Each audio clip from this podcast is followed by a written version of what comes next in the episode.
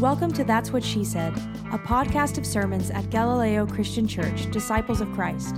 Galileo exists to seek and shelter spiritual refugees, who for us are people for whom the church has become boring, irrelevant, exclusive, or even painful, especially people who have been pushed out because of their gender or sexuality.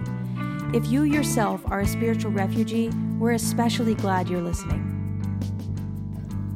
What's up, Galileo? Good to see you all again. I'll be reading tonight's uh, preaching passage from uh, Matthew chapter 6, verses 19 through 34. And it reads this way Do not store up for yourselves treasures on earth, where moth and rust consume, and where thieves break in and steal. But store up for yourselves treasures in heaven, where neither moth nor rust consumes and where thieves do not break in and steal. For where your treasure is, there your heart will be also. The eye is the lamp of the body. So if your eye is healthy, your whole body will be full of light. But if your eye is unhealthy, your whole body will be full of darkness. If then the light in you is darkness, how great is the darkness? No one can serve two masters, for a slave will either hate the one and love the other, or be devoted to the one and despise the other. You cannot serve God and wealth. Therefore, I tell you, do not worry about your life, what you will eat, what you will drink, or about your body, what you will wear. Is not life more than food, and the body more than clothing? Look at the birds of the air. They neither sow nor reap nor gather into barns, and yet your heavenly Father feeds them. Are you not much more valuable than they? And which of you, by worrying, can add a single hour to your span of life? And why do you worry about clothing? Consider the lilies of the field, how they grow. They neither toil nor spin. Yet I tell you, even Solomon in all his glory was not clothed like one of these. But if God so clothes the grass of the field, which is alive today and tomorrow is thrown into the oven, will God not much more clothe you, you of little faith? Therefore, do not worry, saying, What will we eat, or what will we drink, or what will we wear? For it is the Gentiles who seek all these things. And indeed, your heavenly Father knows that you need all these things. But seek first the kingdom, the kingdom of God, and God's righteousness, and all these things will be given to you as well. So do not worry about tomorrow, for tomorrow will bring worries of its own. Today's trouble is enough for today. This is the word of God for the people of God. I told Katie that this text, um, I wrestled with it. Um, it woke me up like in the middle of many nights, um, just thinking about what, what is in it. There's so many layers uh, to this text and so many preaching entries. Ah, uh, yeah. Um, and so uh, I'm just going to give you what I got. When I look at the world, I see such an economic imbalance. How do we explain a world with billionaires and people who work every day and don't or can't afford or don't have or can't afford health care? How do we understand a world where people live in million dollar homes and others live under bridges? How do we make sense out of a society that says, pull yourself up by your bootstraps to people who can't buy boots because they don't get paid a livable wage? How do we tell such people, don't worry about your life? In my mind, I can hear them respond, don't worry. Seriously? All I do is worry. And yet, this text has Jesus saying, Do not worry about your life.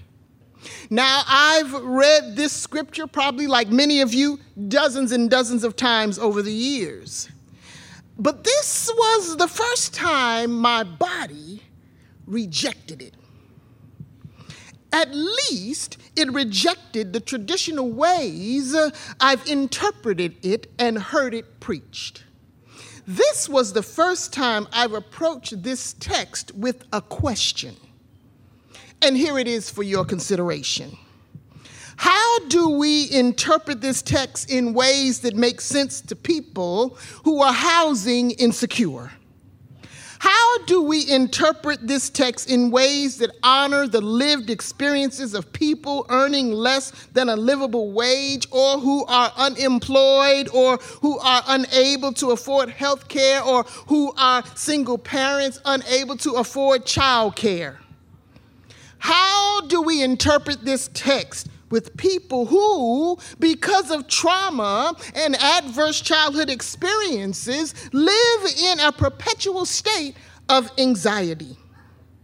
How does this text make sense for people who, no matter how hard they try, mm, cannot stop intrusive thoughts from invading their minds? I know something about that having been diagnosed with anxiety when I was eight years old. And no matter hmm, how many prayers we offer to a God that we believe in, the anxiety and worry persists. How do we make it make sense? Is Jesus simply perpetuating toxic positivity, or is he trying to communicate something much deeper to his followers? Well, I know you know here at Galileo that context matters, right? Jesus, in this context, is advising his followers not to idolize what one translation calls mammon. Mammon is property. It includes, but is not limited to, financial wealth. Mammon is whatever we can claim as our own materially. It could be a car, it could be clothing, shoes, an iPad, a home, a piano, a job, a bank account, or a stock portfolio. Jesus is teaching his followers to resist the human inclination to give over our whole lives to the acquisition and consumption of material goods, things. When our entire life is devoted to the accumulation and acquisition of stuff, Jesus knows we will never, ever have enough. When our happiness is contingent upon what we possess, we will never experience the spiritual gift of joy. Because life, you see, can change on a dime. In an instant, we can lose everything. Ask me how I know. In less than two years, I had to start all over again. There was water, water everywhere. I call it the flood. My daughter and I lived through two of them in less than two years apart. The first time, we lost every piece of property in our three bedroom apartment except one cabinet, our laptops, and phones. Books, clothing, shoes, underwear, dishes, food, everything. The second time, we lost something even more valuable our sense of safety and security. After the first flood, my daughter and I were hypersensitive to freezing weather and rain. We lived with anxiety and worry that it might happen again, and it did. My therapist calls what we lived through environmental trauma. It impacted us both psychologically and emotionally. Now, our anxiety and our worry wasn't because we idolized possessions. We are clear that every material possession can be replaced if we so desire. Jesus here is not teaching that people who have experienced some form of trauma, people who live with PTSD and other neurodiversities, ought to just trust God and everything will be okay. Jesus is admonishing his followers to transform their thinking such that they come to understand that their lives are not based on sowing and reaping and storing goods in barns. Life for followers of Jesus isn't about getting and keeping things. Life that is truly life, life that is meaningful and purposeful, will require deep trust in God and not things. Life that is truly life requires trust in a God who provides. Now, let me say this God's provision for us today isn't like it was when the people wandered in the wilderness. See, God does not miraculously rain down manna from heaven to feed us. Now, God partners with people. God partners with people willing to share their resources, their creativity and innovation, their possessions, and even their influence on the behalf of others. Do you mind if I share a story with you of one such person? Do, do you mind? Okay, okay. Since this is Women's Herstory Month, I'd like to share a story of a woman who models Jesus' wisdom in this text, which I understand to be a radical reorientation of our whole life. Her name is Bridget Biddy Mason. Biddy was an African American woman who lived between 1818 and 1891. Although she was born enslaved, Biddy gained her freedom when she sued her enslaver in a landmark court case in California. Biddy walked with God. I mean, literally. Her enslavers, Robert and Rebecca Smith, forced her and her family to walk over 2,000 miles while they rode comfortably in horse and carriage to Utah and eventually to California, which was a free state. Once in California, realizing that it was a free state, Biddy petitioned for her freedom. With the help, hear me now, the help of influential people in Los Angeles, she was able to secure her liberation as well as the freedom for her three daughters. After gaining her freedom, Biddy worked as a nurse and a midwife, using those skills that she had acquired during her enslavement. Biddy was a highly respected medical expert and successful uh, and had a successful career in Los Angeles. Over time, Biddy managed to save enough money to invest in real estate. She accumulated a fortune that would be about $7.5 million in today's money, making her one of the richest women in Los Angeles. Biddy used her wealth let me say it again. Biddy used her wealth to establish a daycare, a daycare center for working parents, and created an account in a neighborhood store where families who had lost their homes in flooding could get supplies. God partnered with Biddy Mason. No, God did not rain down manna from heaven. God partnered with Biddy to ensure that unhoused persons didn't have to worry about what they would eat. God partnered with Biddy to create a daycare so working parents didn't have to worry about losing their jobs because they couldn't afford childcare. Biddy shows us what the kingdom of God looks like. She shows us what it looks like to partner with God to help alleviate suffering of the most vulnerable people in society. People who worry and have anxiety because of systemic injustices and economic inequality. Biddy not only partnered with God, but Biddy partnered with other people who also partnered with God. There were people who didn't look like Biddy who partnered with God to help her gain her freedom. Biddy Mason, you see, didn't do it alone.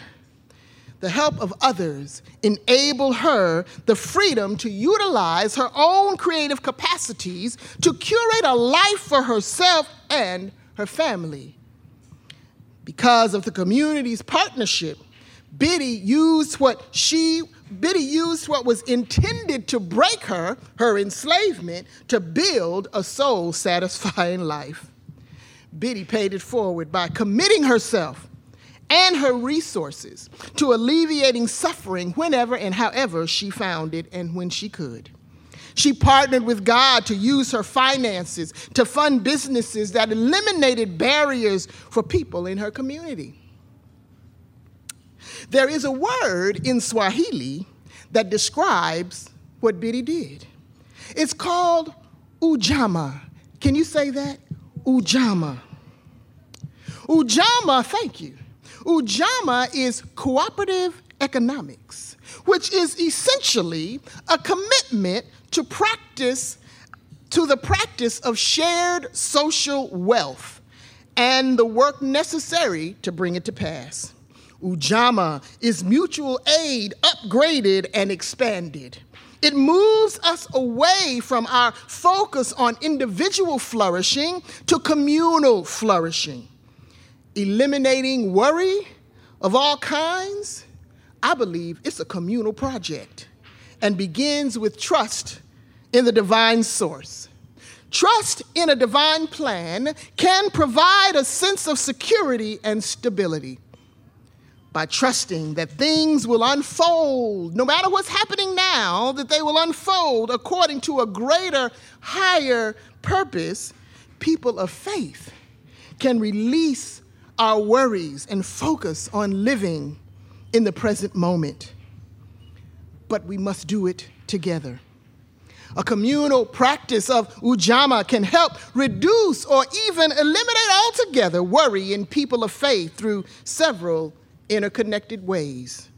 And I'll share three of those ways with you. First of all, a communal practice of ujamaa can uh, help eliminate worry because there is an alignment in our values. A practice of ujamaa among people of faith emphasizes values such as fairness and equality and social responsibility, which often align with the moral and ethical principles that characterize the life and teaching and ministry of Jesus.